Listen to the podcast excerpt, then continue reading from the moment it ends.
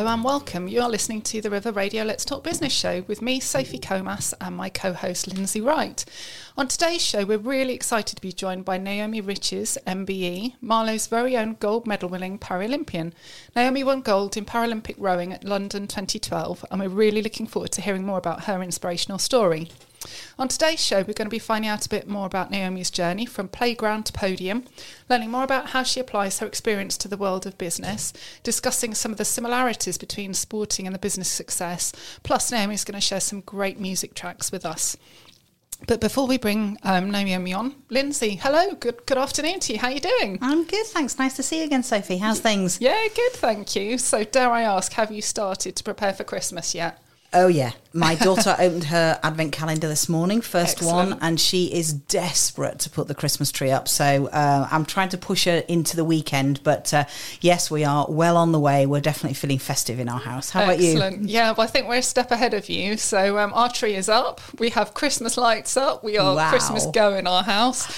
Fabulous, We, um, fabulous. we're, we're hoping, although um, with changes and things this morning, it may scupper our plans, but we're hoping to go away just after Christmas. So things generally come down early as well. So that's why that's why we um, we we like to put the tree up a little bit early. So nice. excellent. so Naomi, hello, good afternoon, welcome. Good afternoon. Lovely to be here. Oh, it's amazing to have you here as well. How's your week been?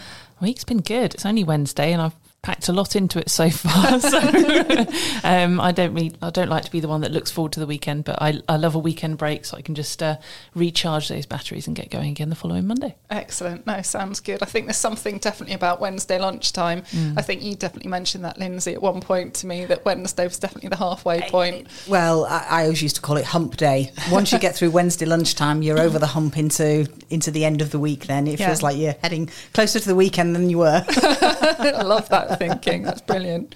So, Naomi, um, an amazing journey. Um, looking forward to hearing more about that this afternoon. Um, how did it all start for you? How did you get into rowing? How did I get into rowing? Well, it kind of found me, um, to be honest. I was never a fan of sport at school. Um, I struggled hugely with it because being visually impaired in a mainstream school and having not really having the support I needed, I was not a sporty child um, school wise. Although outside school, you couldn't sit me down for too long watching telly. I was always active, doing something, you know, building things out in the garden or painting drawing on bricks or playing with bricks. I was just like always, always busy, always doing something. Excellent. Um, and it was just at uh, when I was at university, although not connected with the university, that I got a phone call from a man called Simon who said, "Naomi, you're tall, you're visually impaired, and you're a girl, and we need girls who, with disabilities in the disabled rowing team. Can you come and trial?" And I went, mm, "Yeah, sure," thinking, "Don't know where that's going to lead," um, and loved it. Fell in love with the sport straight away. It's actually something that, as a family, we'd always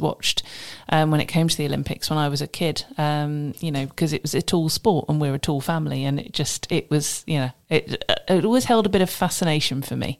Um, so when I got the opportunity and was told, you know, four months time, you could go to the World Championships and you could get GB kit, I thought, well, I'm going to give this a cracking good go because that sounds amazing. um, so yeah, that's that's it really, and the rest is history. That was 2004. My God, that's so long ago. that it does feel like a long It time does. ago. Yeah, it really does. Yeah, it really does. And you were, I mean, you talked there about being in a mainstream school with a, a visual impairment. And Mm. I, I know from previous conversations you were diagnosed when you were really young. Really young, How, how did that affect you in your early years? And then, as you say, not interested in sport, but how did that impact you? So uh, it's funny because I've always had my visual impairment. I forget half the time until people say, "Oh, can you see that?" Oh no, I can't see that. Oh yeah, I remember now. um, but but my mum and dad knew from a very young age, or well, not from their young age, obviously my young age, that things were going to be a challenge and that things were going to have to be put into place for me to be able to succeed that perhaps other children wouldn't need. Um, and you know they they fought hard to make sure that all those things were put in place in mainstream school which was a challenge because you know and anyone out there listening will probably agree that the integration of disability into mainstream school in the 80s and 90s was a blooming challenge. Yeah. um, because people didn't understand or have the time and technology was nowhere near where it is now. So actually providing the facilities needed was nigh on impossible really. Um, and yeah mainstream school was a bit hellish at times. Um, so just to describe my eyesight to you, I have no cones on my retina, so that means that I can't see any colour at all. Um, everything is every single shade of grey you can possibly imagine, right? You know, from white through the way, right the way through to black. Um, and but I can tell the difference between warm and cold colours. But then I struggle with bright light, so the brighter it is, the less I can see.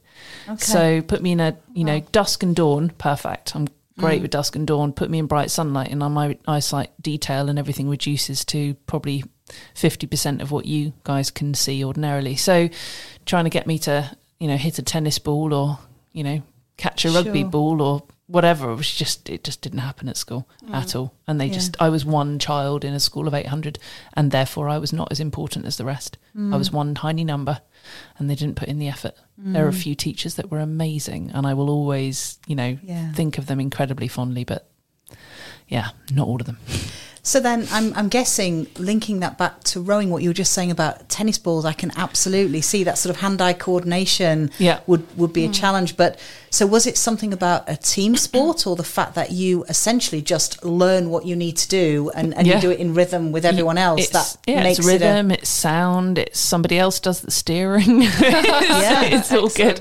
And also, you know, my coordination is horrific, actually. Um, my coordination is pretty bad. But your feet are attached to the boat and you don't have to do anything except slide, slide your bottom backwards and forwards and just do something different with your hands. And I can just about manage that.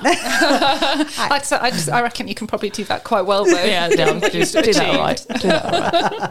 Was there anybody in your, especially when you were starting out in your um, your journey to, to, to of your achievements, is there anybody that kind of stood out for you that sort of inspired you? You mentioned a couple of teachers there, and obviously maybe a, a little bit of a chance conversation with, with somebody. But is there anybody that kind of really inspired you to to achieve everything that you have achieved? It's funny. I've I've never been one of those people that's looked at uh, sort of celebrities or sports people and gone, I, I need to be like them or hold them as, as, as sort of an aspirational kind of figure, but or an inspirational figure. But I do, I tend to. It's people I know.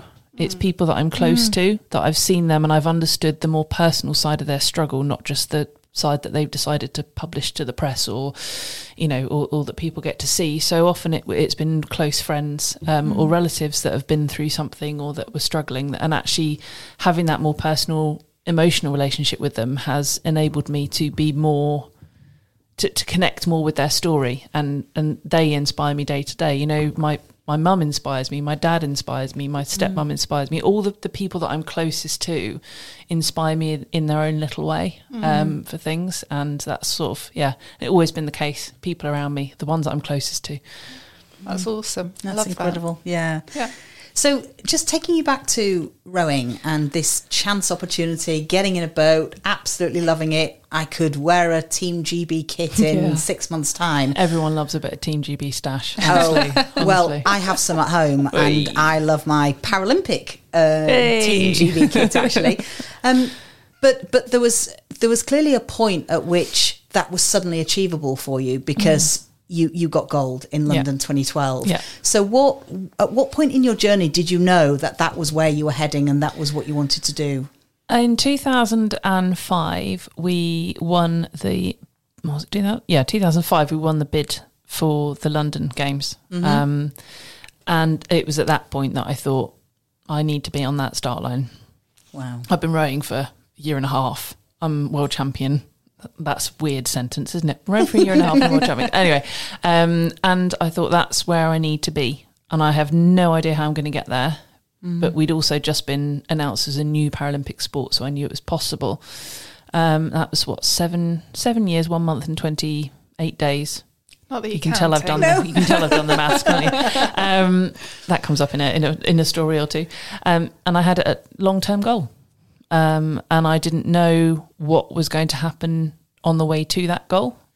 And lots of things did happen, lots of challenges, lots of highlights, lots of very low lights, you know, um, along the way. But having that that burning ambition to be there one day, and I think a lot of that was actually driven from my school experience, knowing that one of my teachers had been overheard at my GCSE certificate evening saying to the person next to her, That's the blind girl from my class. Unfortunately, we have to have girls like that at our school. Oh, That's how unimportant I was. Oh wow. Having that, not realizing it, it was a fire in my belly that that I needed to prove wrong, and I didn't know how I was going to do it. And then I realised that London was that was was that opportunity, mm. and I had to get there. And I was just determined to to make it to the London final start line.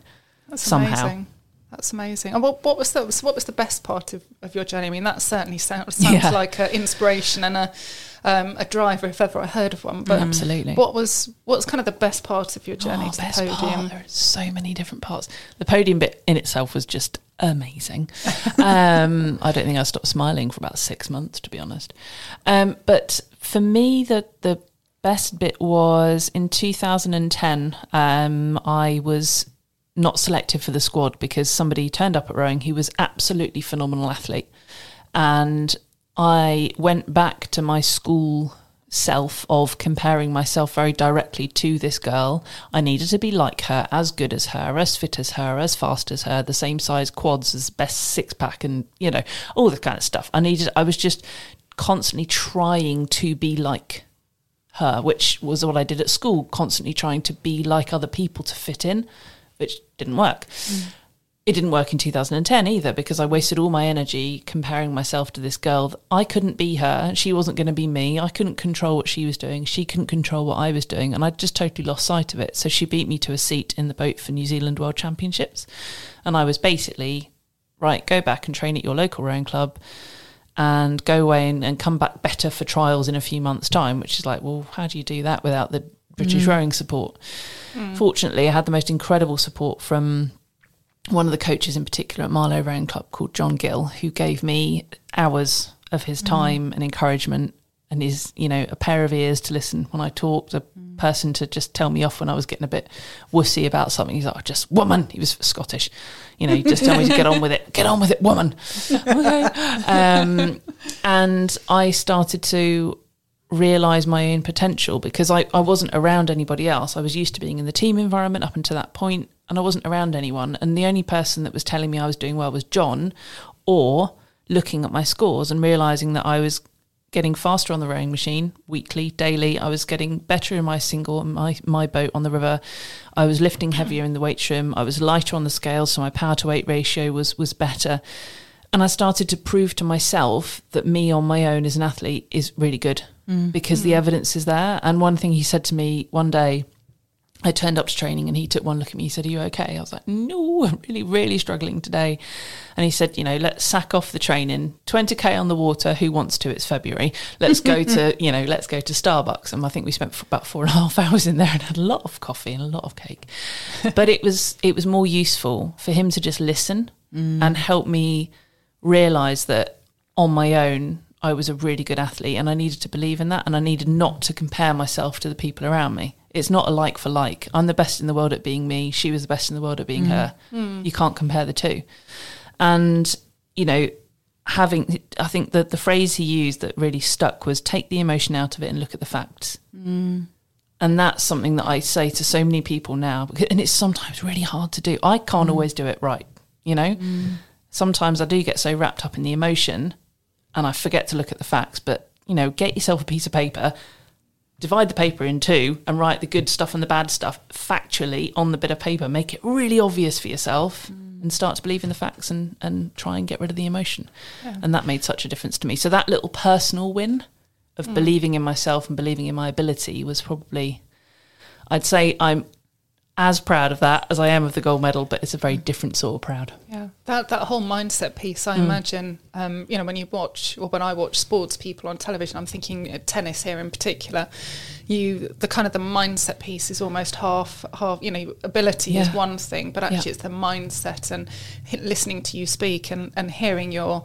I want to be on that start line mm. for 2012. Mm that right there, you know, speaks volumes yeah. because that determination, you, you, can hear it now in your voice. it just, it, it, that I can see that was the driver, and yeah. you know that journey in between making that decision and achieving that must have been mm. really tough. That yeah. you know the mindset piece that you've just described. Definitely, there. definitely, and you know the head, the the mind does still often get the better of me.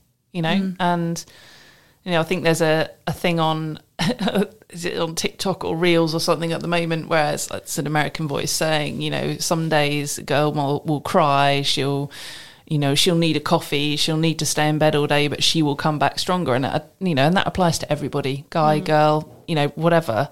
It's it's a case of yeah you'll have those bad days mm. accept them mm. acknowledge them give yourself permission to have them but then look at the facts and look at where you are and look at what you've achieved and look at where you want to go. That's great advice, and I think you can, you know, um, kind of uh, both, well, Lindsay and I, we both, uh, all, all of us actually work for with small businesses, and that can absolutely, I think, be the case. It can be really tough if you're just starting out, in particular, and taking that that kind of journey and experience you've you've shared there. That Yeah. can very much be the case if you're a small business owner starting Definitely. out or struggling or things aren't quite going as you want them to. That that kind of approach and Yeah. mindset of going, you know, what, where's the where's the you know where are the facts Mm. what are the positives and and then kind of capturing the negatives and acknowledging them but going you know what i'm going to change that tomorrow i think that's Mm. Yeah, that's absolutely. really really good skill and you can't always everywhere. do that on your own and don't ever expect to do it on your own. I mean without john gill i never would have discovered that side of me. Mm-hmm. He was that that he was a rowing absolute rowing you know you know, cut him in half and you'll see Marlow Rowing Club colours. You know, he's, he's like, he, he's just, he's a rower through and through.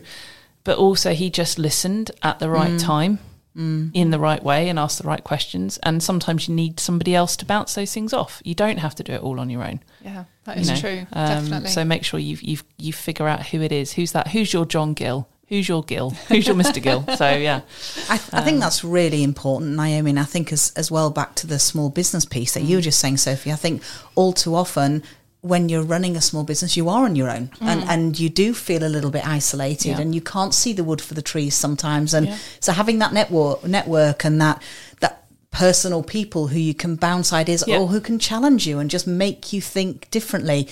The other thing that's interesting for me about what you've just been talking about, and it, it resonates really personally, actually, there is nothing more powerful than somebody telling you you can't Mm-hmm. to make you think you can.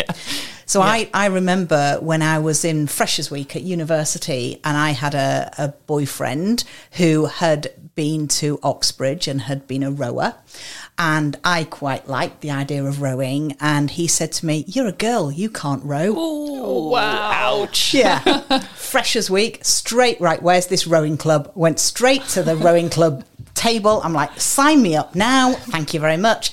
And that was it. I, I Good rowed girl. for university done. and, and rowed in into university oh, races, Oh, made it to the first squad and absolutely loved it. And it was driven because he told me I couldn't. Wow. And, and I, I, didn't think, know you rowed actually, Lindsay. So there you go. Uh-huh. I, I learned something This new about you yeah, today as I, well. I'm super passionate about. I mean, I don't do it now, unfortunately, but I'm very Well, passionate it's about never rowing. too late to start again. I know, I know. It- it's So So recruiting, recruiting. it's my yeah. I was going to say Favourite sport. Naomi's going to have you signed up by the Yeah, time we finish it. the show.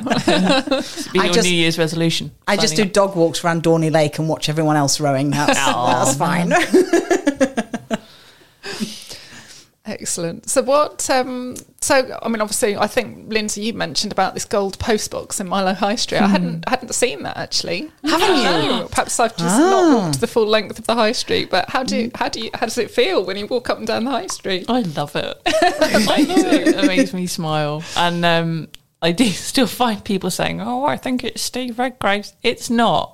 You know, it's mine. Um, and I've had this conversation with the lovely Sir Steve Redgrave a few times before, and um, yeah, he he sort of chuckles about it as well. So um, it's. I think it doesn't just. It is. Whilst it might have a plaque with my name on it, I think a lot of it is about just Marlow as a town and and how it supports its local champions in whatever Yeah.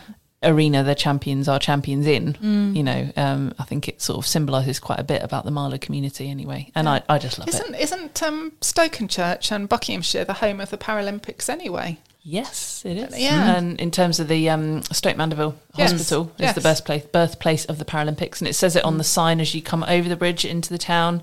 It'll say Buckinghamshire birthplace birthplace of the Paralympics. Um, so yeah, Excellent. So that's double his, uh, double whammy then. double whammy. Excellent. Yeah, go Bucks. Woo. Yeah, and and actually, to that point about Marlow, we we have a history of rowing in Marlow. As you, s- you mentioned, Yeah, Sir Steve and Yeah. Matthew Pinsent. I Yeah. know was a member of the Leander Club. I think in Yeah, in in Henley. So this area here, we have we have bred some real rowing talent, I haven't think we? Leander Definitely. are responsible for something like 170 Olympic and Paralympic medals since when since they started as a club. Wow. They are they are like you know the the the, the centre of excellence for where you know. Um, but Marlow Rowing Club also have an awful lot. I need to find out the numbers actually. Sorry for any Marlow Rowing Club listeners. I don't know that. I should. I should go away and do my research because I think we're responsible for quite a few as well. Yeah. Excellent. Um, That's good. uh, yeah. So That's Naomi, fantastic. we've um, over the last couple of weeks we've um, we've been introducing into the show a bit of a quick fire quiz. Um, so just I so like that the, the listeners can find out a bit about you. Then it's all right. Don't worry, they're not difficult questions at all. I know, I know you're worried? slightly slightly concerned. surely not. No, um, but yeah, it just helps the listeners to find out a little Yeah, bit more about you. So really quick one. Um, do you like Marmite? Yes. I didn't used to. Ah, I've actually trained myself to like Marmite. Somebody bought me Marmite for Christmas and it had my name on it where it said Marmite instead, you know. Yeah. And I thought, I've got to start trying it now. And now I love it. Excellent. Marmite and cheese sandwiches. Oh, yeah. Oh, do you know what? I'm the same. I never used to like Marmite, but I'm I'm like Yeah. you. So yeah, growing to like it. Yeah. So there you go. Okay, Blur or Oasis? Oh, Oasis. Football or rugby? Rugby. Tea or coffee? Coffee. Cats or dogs? Cats. Beach or t- um, city break? Oh, no. Depends the mood I'm in, I think. Both. Can't have both. No, you can't have city, a both. city that's got a beach.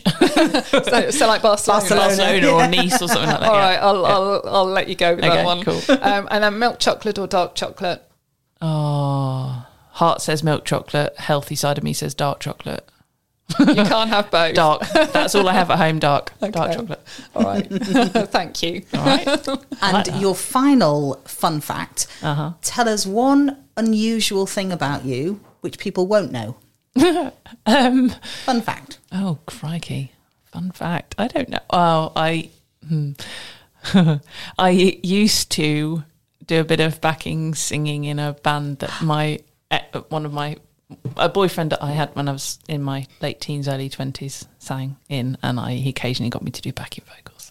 Oh, God, I can feel myself going red at the thought. Closet singer. Yeah. Oh, oh, we know I who can to hold a tune. karaoke I can hold a tune, but I've got absolutely no oomph whatsoever. So, there we go. Not sure about that. So, in this part of the show, we uh, often like to recommend podcasts or books to our listeners. And I think this week, Sophie, you've got a book recommendation for us, haven't you? Yeah, so um, it's actually a little series of books. Um, so it's a, a series of books called The um, Go Giver.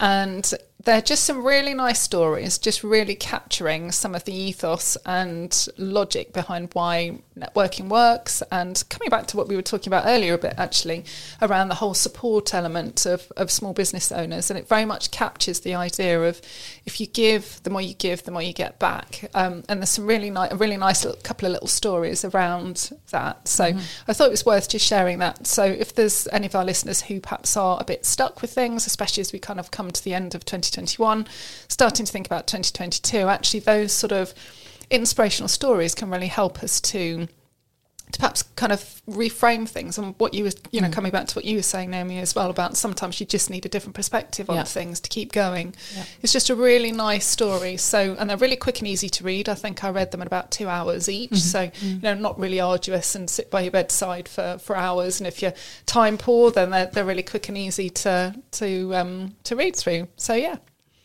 that would be that would be and, my thoughts And what what do you think your the, the biggest takeaway for you, Sophie, from reading the the Go Giver? What's the biggest sort of lesson you've learnt? I think it's to I think it's to think about actually how you can help others. And I think if hmm. if there's any small business owners that network, then that's probably something that comes quite naturally to them as well. But that idea of, you know, how can I help? If you're looking hmm. to connect with somebody or you're looking for somebody or you need some help with something, how can I help you do that? Who do I know in, in my connections or with my contacts or or can I do that myself? Can I help you with a bit of marketing or, you know, something that might take me a few minutes but might take you forever. So hmm. it's just thinking about how you can help and support those around you and, and building your network to do mm. that. So It's like what we were saying earlier on about you don't always have to do it on your own. And when you mm. are yes. a small business and you are involved in networking, you wake up one morning and you realise you're everything from the cleaner to the CEO of your business, and Yes. it gets a little bit overwhelming. And mm. there are people around you that have all the skills that you don't, that you can tap into. But you know, being that even just something as simple as, as I was saying about John Gill, being that pair of ears sometimes to listen, um, and you give, and it will keep. It will eventually, even if it doesn't come from the person you gave to, it will come back. Yeah, mm. You know, absolutely. so don't don't think you're going to give and receive in equal measure all the time, but it will come back to you. Mm. Mm. You know, Yeah, and I think do that's a really that. really strong, you know, really strong part of the networking world. Excellent. So Naomi, thank you for sharing a bit about your your journey. Um, really inspiring to hear some of the things you had to share there. So thank you very much. Um, you've recommended a couple of tracks for us Yeah, this afternoon. So really looking forward to hearing those. So the first one I think we were going to play is Paradise by Coldplay. Yeah. So is there a reason why you, oh, why you only because song? they were at the closing ceremony at 2012, and I just remember singing my heart out. And I remember with my arm around Dave, who was in my boat, and the camera came up to us, and we're just we you can literally on the closing ceremony footage, you can see us for about a second and a half belting out this song and waving our medals around, and it just it's such a great memory for me. Excellent. Brilliant. Fabulous. So here we are, Paradise by Coldplay.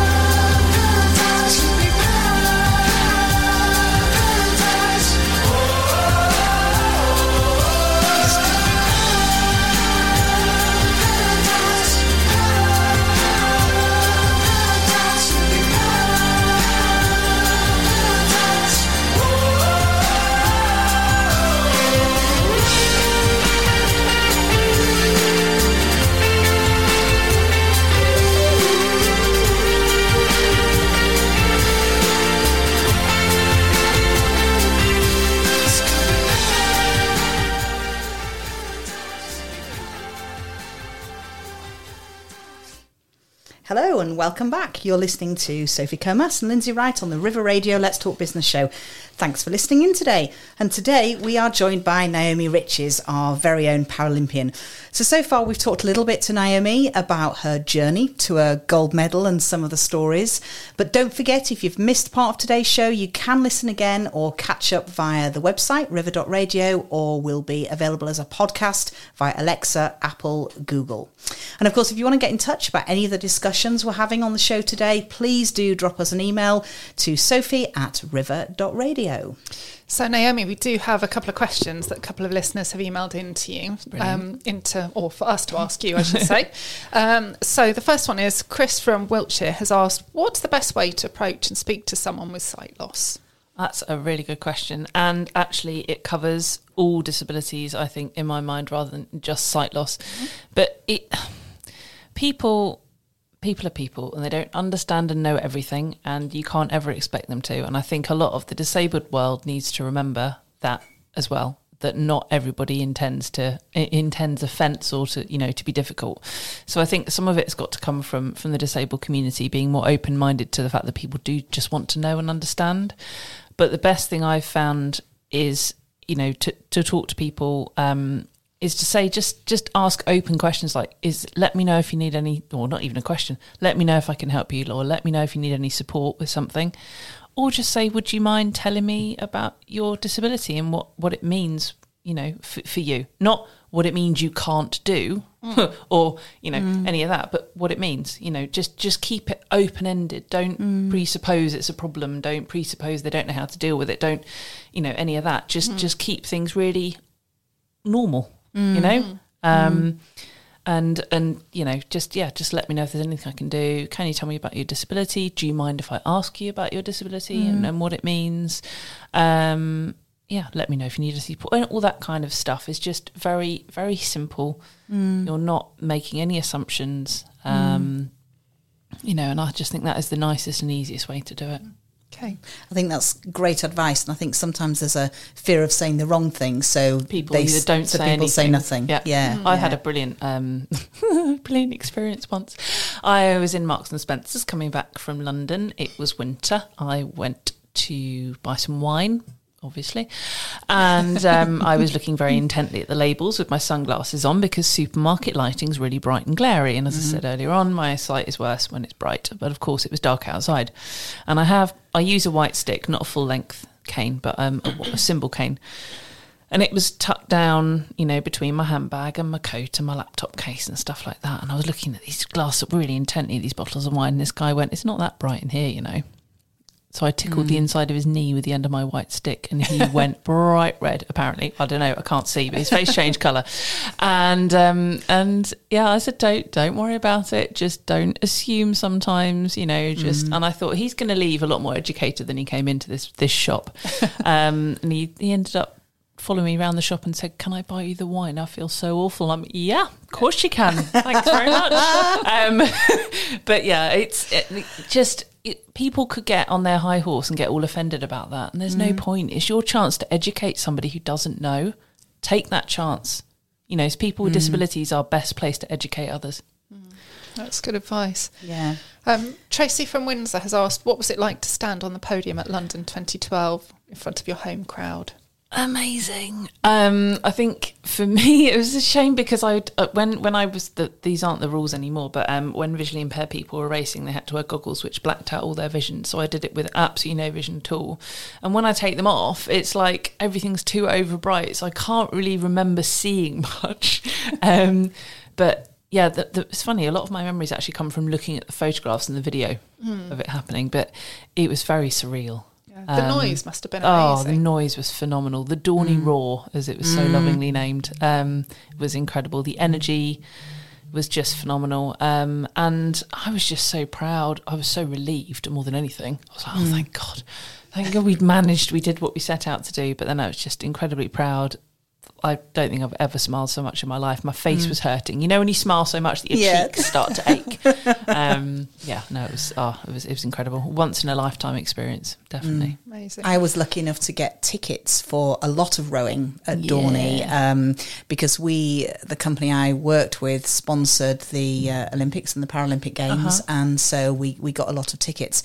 And we also worked with the British Paralympic Association, so got a lot of tickets there. Love and it. the rowing, as you say, the Dorney Was phenomenal. It and did something to the water as well. Yeah. It's from both sides, and that sort of sound just reverberates off the surface of the Yeah. water. And it's almost, I think, Dame Katherine Grainger said that the water almost seemed to fizz with Mm. the energy of everyone Mm. hollering, you know, mm. and knowing that the majority of the crowd is hollering for you mm. is is pretty phenomenal. so. I was on the finish line when Dame Katherine won her gold. oh, amazing! I was What sat on the on the finish line as Yeah. they as they came in. She Yeah. is one phenomenal human being. Mm, incredible. Absolutely. Yeah. We, we, I was quite lucky. The company I worked for sponsored the Olympics as well, and um, I didn't get tickets through them, but we got the flame that came to the offices. Um, some of the Oh, guys in the office ran ran with that, and we, Yeah. we did actually get some tickets to um, to the athletics. Mm. I tell a lie, but then my husband, who's super lucky, managed to get tickets to the three day eventing because equestrian's my thing. So Oh, got, wow. got to see the cross country,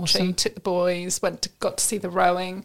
We could walk there from home. So Mm. Yeah. yeah, it was just a phenomenal experience. Can I mm. just say to anyone out there listening who was involved either as a games maker or just as a member of the crowd or just yelling at your television, I absolutely am convinced we could feel that positive energy in the mm. air. The whole country just seemed to be just taken over by mm. Olympic and Paralympic fever, and it would not have been so special without the support of everyone out there that got involved. It was thank electric. You. It was beautiful. It was amazing. Yeah, definitely. I, I count myself incredibly lucky. I was on maternity leave that year. So my, my daughter was born in, in April. So I spent the whole summer with a three month old baby watching more television than I've ever watched before.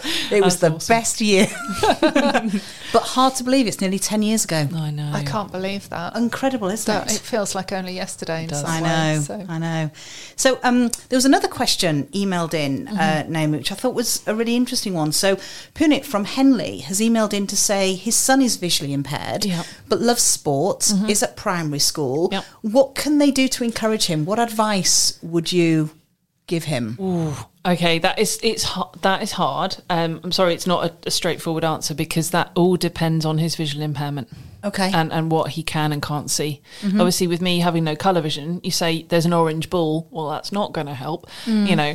Um, and it- but I think it's okay finding out what he likes, finding out what he's most passionate about in terms of sport, if he's into it at all, mm-hmm. um, and finding out what literally ha- just have a conversation. What works? Can you see this if I stand here? Can you see that if mm-hmm. we're, you know, would you prefer indoor stuff to outdoor stuff? It, you just got to have a conversation. It's always about conversation because the only person who's going to tell you if it works or if it doesn't is going to be your son. Yeah, that's really good advice. I think just just have a conversation. Yeah. Get time with a PE teacher after mm-hmm. school one day, and make it an ordinary, normal conversation.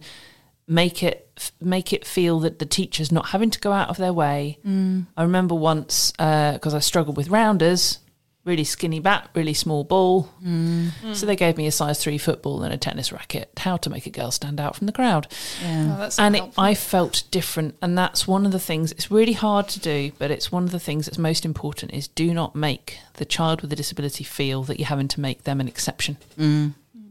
You know, get everyone to play it in that way if you're going to do it, Yeah. or you know. So I think that's one of the things. Yeah. Just keep the conversation open. And one of the things I think we're very lucky about now, particularly since London 2012, is there's such a lot of sports clubs for Yes. young people that um, who have disabilities to encourage this, to encourage Yeah. them to try different things and Yeah. to see what they're Yeah. capable of. So I guess I guess Absolutely. some advice would be to look at what's local that you can join. And also, yeah, with that, tr- say yes to trying new things. Mm. Because you know, I I don't know what I didn't try when I was little. I did rock climbing. I did all sorts of stuff. I mean, my poor parents.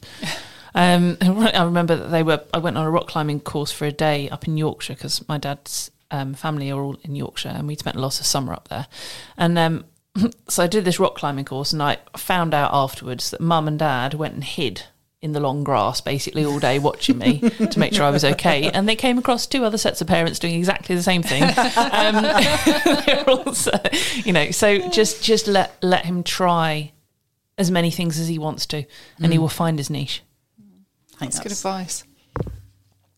Um, so Alexander from Slough has got in touch and asks um, who your sporting influences were um, when you're rowing competitively. So I know we were talking about kind of influencing people, and you talked a lot about your family and people close to you. But Yeah. was there anybody you mentioned Sir Steve Red- Redgrave as well earlier? Is there yeah, he's a, he's a bit of a legend, isn't he? Really? um, yeah. So I don't know. I think, as I said, it was the people around me. I, I'd be inspired by the people I could have conversations with in the change rooms after. So, for example, if one of my teammates had been having a really tough week and yet had pulled out a massive PB on a on a, on a test on the rowing machine, hmm.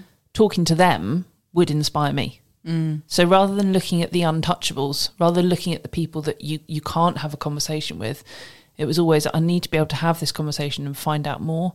So it was people that I was around all the time, and fortunately, I was. We, we were training at Caversham. We were around people like Katherine Grainger, and mm. you know we could have those conversations. So yeah, it's just people that I could actually talk to and and discover things from, mm. That's Excellent. rather incredible. than specific individuals. So, So- we've talked a lot about your um, your journey and kind of mm. where where you've kind of come from, but sort of moving forward a few few years. Tell us tell us what you do now. Oh, crikey. Yes. Um, what I do now. So I am a performance coach and motivational speaker. So performance coaching, not as in sport. I really focus on helping individuals achieve their own personal performance. Now that could be, you know, um, a mum who owns her own cake making business, or it could be the CEO of a multinational. Um, rowing gave me the platform on which to become the best version of me to achieve something. And I think everybody should have that right to be the best version of themselves and to, to help provide a bit of a platform for that to happen. So I tend to I use um, psychometric profiling tools that I use from Thomas International, who were my employer until last year, Yeah. until I set up on my own. And I'm also um, working with another tool called motivational maps. So I tend to base everything in the language of, of an assessment, um, and then we sort of work from there. Okay. Whether it's working with individuals or teams or business as a whole, you know, how, however it works best. It, basically, for me, it's about helping people realize their potential, achieve their best performance, be able to sit back at the end of the day and go, you know what, I couldn't have done any more.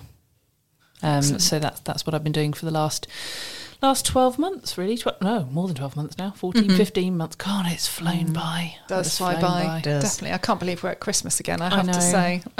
i know So the the motivation piece is really interesting, I think, Naomi. And what why is that important in business to understand to get under the skin of because it can be a bit of a buzzword mm, motivation. it can. So why is it important to get under the skin of what motivates? Because everybody's motivated slightly differently. Hmm. There are themes that people have, you know, that, that they might be motivated by that that want to move up the ladder in their organization, to be able to afford to go on holiday to these amazing places, to be and there's nothing wrong with that. There are people that are motivated by getting that praise and recognition for what they've done. There's nothing wrong with that. There are people hmm. that are motivated by just being an absolute expert in what they do. And there's nothing wrong with that. Everybody has their own their own thing that lights their fire. Um, and helping them understand that allows employers and individuals to make sure they put the things in place that give them that light, that fire, that that spark is there. If you don't have that, then you're not going to be engaged in what you're doing.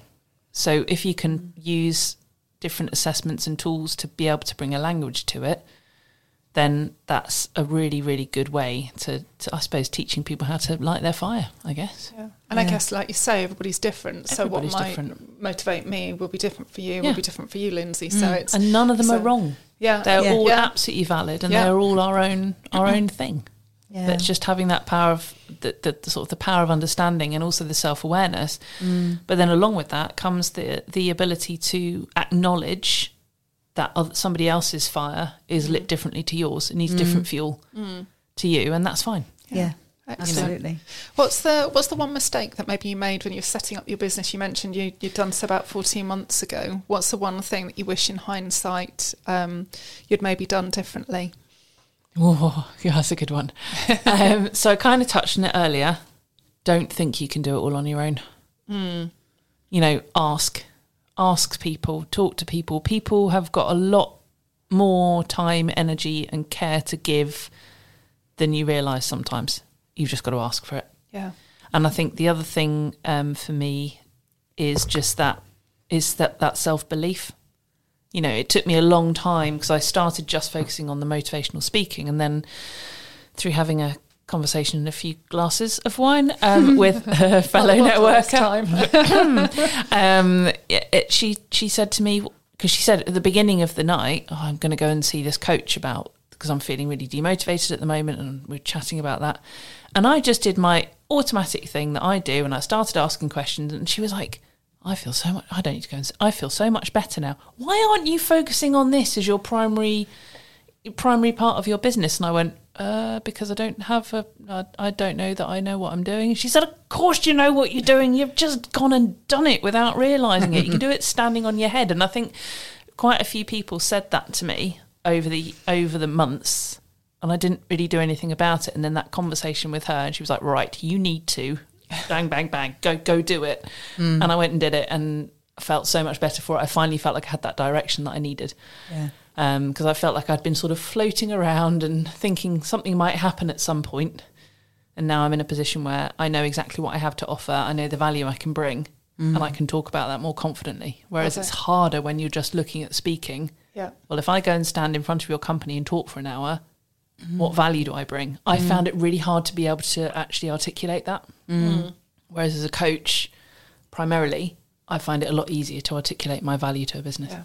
Of course. Brilliant. And isn't that interesting? That really links back to what we're saying about the go giver. Mm. You know, you sat, you had a glass of wine or three, and, and you, you gave to them and they gave back to you, and look at how it's transformed Mm. Exactly. where Perfect you are example. now. Yeah. Yeah. I love it. That's love it. fantastic. What an incredible story from Naomi. You are such an inspiration. It's such Thank a you. joy to have you in the studio with us.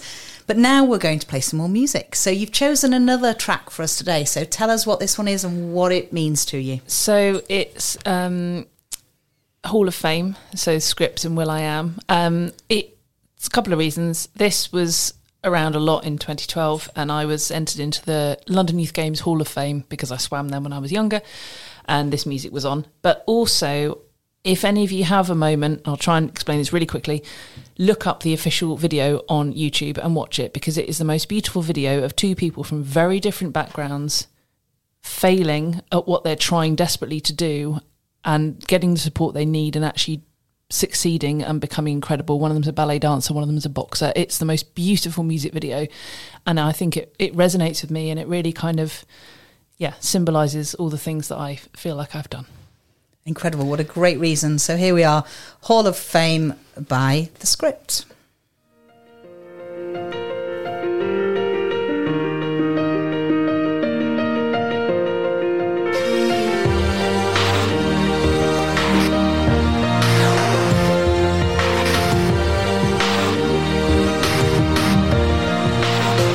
Yeah, you can be the greatest, you can be the best, can be the King Kong banging on your chest. You could beat the world, you could beat the war. You could talk to God, go banging on his door. You can throw your hands up, you can beat the clock. Yeah. You can move a mountain, you can break rocks.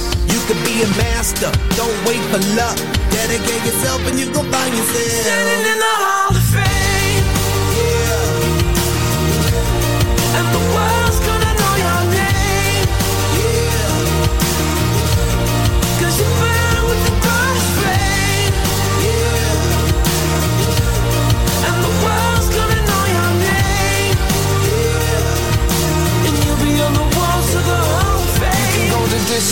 you can run the mile, you can walk straight through hell with a smile. You could be the hero, you get the gold.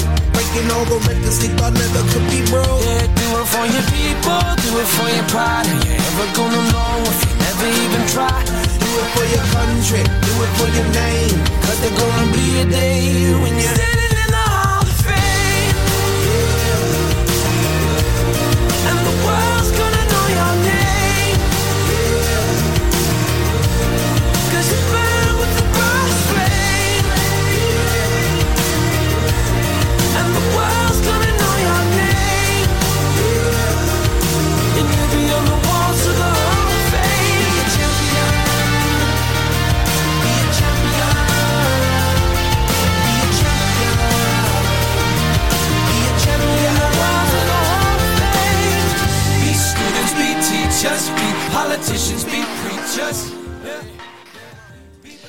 Hello and welcome back. You're listening to Sophie Comas and Lindsay Wright on the River Radio Let's Talk Business show.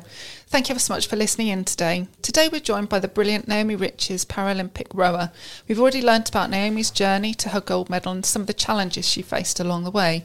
Don't forget if you've missed part of today's show, you can listen again via the website river.radio or as a podcast via Alexa, Apple, or Google. And of course, if you would like to get in touch about any of the discussions we're having on the show today, please drop us an email to sophie at river.radio. There are so many lessons that as a small business owner we can learn um, from sport, Naomi. Um, so, in your, your view, I mean, you've touched on quite a few things, I think, earlier around mindset and performance and that kind of thing. But in your view, what are the what are the skills that um, have really kind of, I suppose, transferred over from the, your sporting achievements into the into the business world? There are so many things. Um, but I think one of the key things for me is understanding your purpose.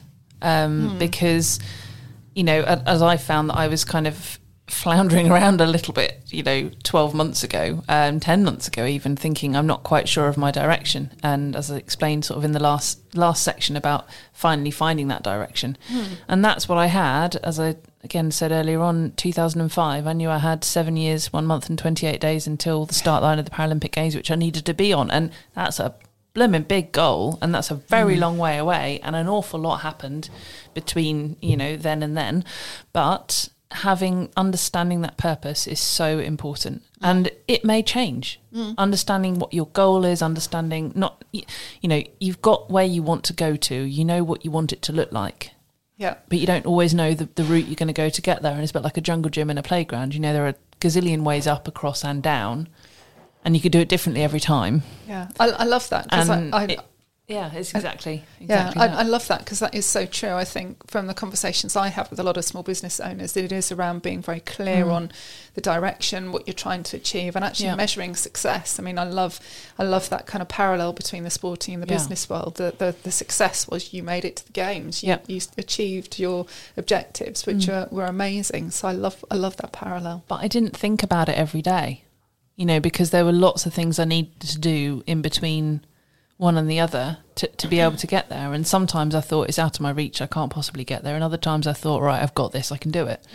And you go through those days and you go through those months and those years where it goes up and down all over the place. But if you can identify where you want to go and what your purpose is, I suppose your why, the mm. why behind everything you're doing, you know, and then what what you're doing um, is is obviously really important, and how you do it is really important. But understanding the why and where you want to get to, There's a great um, TED talk actually by Yes. Simon Sinek. yeah, Um, hope the golden that right. circle, isn't it? Yeah, it's um, find your why, and it, Yeah. it is, um, you know, it is really, yeah, it is a direct, direct Yeah. kind of parallel into the business world as Yeah. well.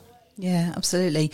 And just linking to that, Naomi, just in the work that you're doing now, um, and some of the challenges you're finding with your mm. clients and businesses, how are what what are they doing to to try and manage this and manage the motivation mm. levels and and manage this purpose when we're working remotely and Yeah. hybrid and the world is upside down again? What are you finding in in your business? I'm finding that actually businesses are realizing now that they've had, you know, 12, 14, 15 months where they haven't used their training budget or they haven't used mm. all these different things and they actually want to maybe not all businesses and I'm sure there'll be people that are listening that go not the case necessarily but there are businesses that are really focusing on their people and realizing that their people need a bit of TLC. Yeah. Everyone needs a bit of TLC at the minute Yeah. I, I'd and agree and they're gonna they're gonna yeah they're gonna spend their money on doing something for their their people Mm. because they want to bring their people back in to the business be that you know coming back into the office or however however they want to a lot of people have been restructuring and doing all sorts of things over Mm. the last 18 months um, but reconnecting with the people in their business is something that people seem to be or businesses seem to be focusing on quite a lot and having that ability to to look at the self awareness, look at the individuality, look at the personality, not just, you know, I haven't just got that my head of marketing and I haven't just got my, you know, finance director. I've got human beings that Yeah. need looking after Yeah. and I need to understand them better. And the way I'm going to do that is by mm. bringing in somebody like Naomi to work with them and, you know, mm. build the trust back because Yeah. maybe we've lost that because we've been working remotely and we haven't been communicating mm. as much as we, you know, so there's so many so many different strands to it. Really, I, I love that, and I'm really encouraged actually to hear you say that there are businesses investing in that because I think, given the experiences we've all had over the last what nearly two years, and it seems to be continuing two with recent years. announcements. yeah. I know um, that actually it's really encouraging to hear that you're you're coming across businesses that are investing in their people in that way because I think there's lots of certainly restructuring, certainly reconsidering Mm. how the office space works. You know, you no longer need a desk per person. Yeah. Actually, does it become more about breakout spaces and meeting rooms where you've got opportunities for teams to come together? You know, you mentioned the hybrid way of working, Mm. Lindsay, and I think people are taking the time to reevaluate what's important to them. You know, there's talk about the great resignation, isn't there? That I think I was reading yesterday about a quarter of a people. I see different statistics. A quarter of a pe- of people, or certainly a large proportion of the workforce, are thinking, you know, actually, do I still want to work for the, the mm. company I'm working for? Or actually, do they match my values? Are they mm. doing their bit for the environment? Are they investing in me?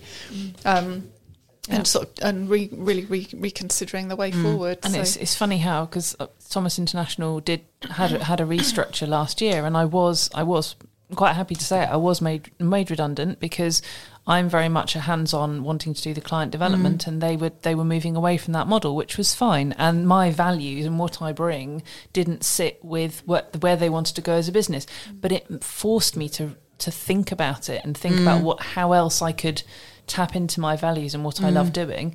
And uh, funnily enough, I'm still working with Thomas with their clients, the clients that, want the more hands on. I'm now working with through Thomas to, to do that stuff. So I've not lost that connection. I'm just Yeah. working with them differently. Yeah. And it's it, it's funny how things just. Sometimes you have got to go with the flow. So you've got to understand your purpose and where you want to go. But sometimes you've got to let River Radio, you've got to let the river take you sometimes and, Yeah. and trust it You a little bit because it knows its path. Um, God, there's a, there's a strange analogy I've never come up with before. Um, but yeah, sometimes you just got to trust that flow and just and just go with it and see what happens. And, and you've got to spot the opportunities when Yes, they land in your lap and just see them as that. And Yeah. and my dad used to always always say, you know, you can take a sideways move to go upwards. It, it doesn't have to, you know, No. you can Yeah. move all over. And he used to, he was a civil servant, used to talk about how some of his best moves were sideways Yeah. because you learn different things. It's like through that different jungle people. gym again. Yeah. Yep. Get a You know? Different perspective Yep. on things. It So, Yeah, really for is. sure. It really is. Definitely. Okay, so uh, we're coming to the end of the show. Um, so just before we close, massive thank you to Naomi. it's been so fab to have you in the studio with us today. So Oh, thank you for joining so us. nice to join you. Great questions from the listeners as well. yeah, really good. Oh yeah, we've we've got a, a good audience. Um, it's been great to hear all about your inspirational career journey and, and to learn about just some of the challenges and, and some of the great stories. So just very quickly, if somebody wants to work with you, what's the best way for them to reach out to you? Reach out to me on LinkedIn is the best way to do it. So just just type in my name and my my picture will be there. Um, and uh, yeah, just get in touch, direct message me, and I will get back to you. Perfect. That's great. And so next week, we continue to focus on small businesses. We have David Williams from Power of One Fitness joining Fiona and I to talk about staying in shape and well-being over the festive period. So I look forward to that. He's a good guy. Yeah, he's Yeah, great. he's. And Sophie, you'll be back on the 15th of I December. will. Yes, I think with uh, with in full festive spirit. I think I think Christmas jumpers and mince pies are, are, are very much in order. Brilliant. So, if you have any questions about today's show or you'd like to ask us anything, then please do email sophie at river.radio. And of course, if you've missed part of the show, you can listen again via the website river.radio or as a podcast via Alexa. Apple or Google. A couple of shows coming up uh, that you might want to listen to. We've got Jenny with Let's Do Lunch tomorrow lunchtime, and we've got Rani on Sunday morning. So I think that's it from me. Thank you very much, Naomi. Thank you for having me. Great to see you again, Sophie. Yeah, you too. And look forward to seeing you on the fifteenth. And we will see you next week.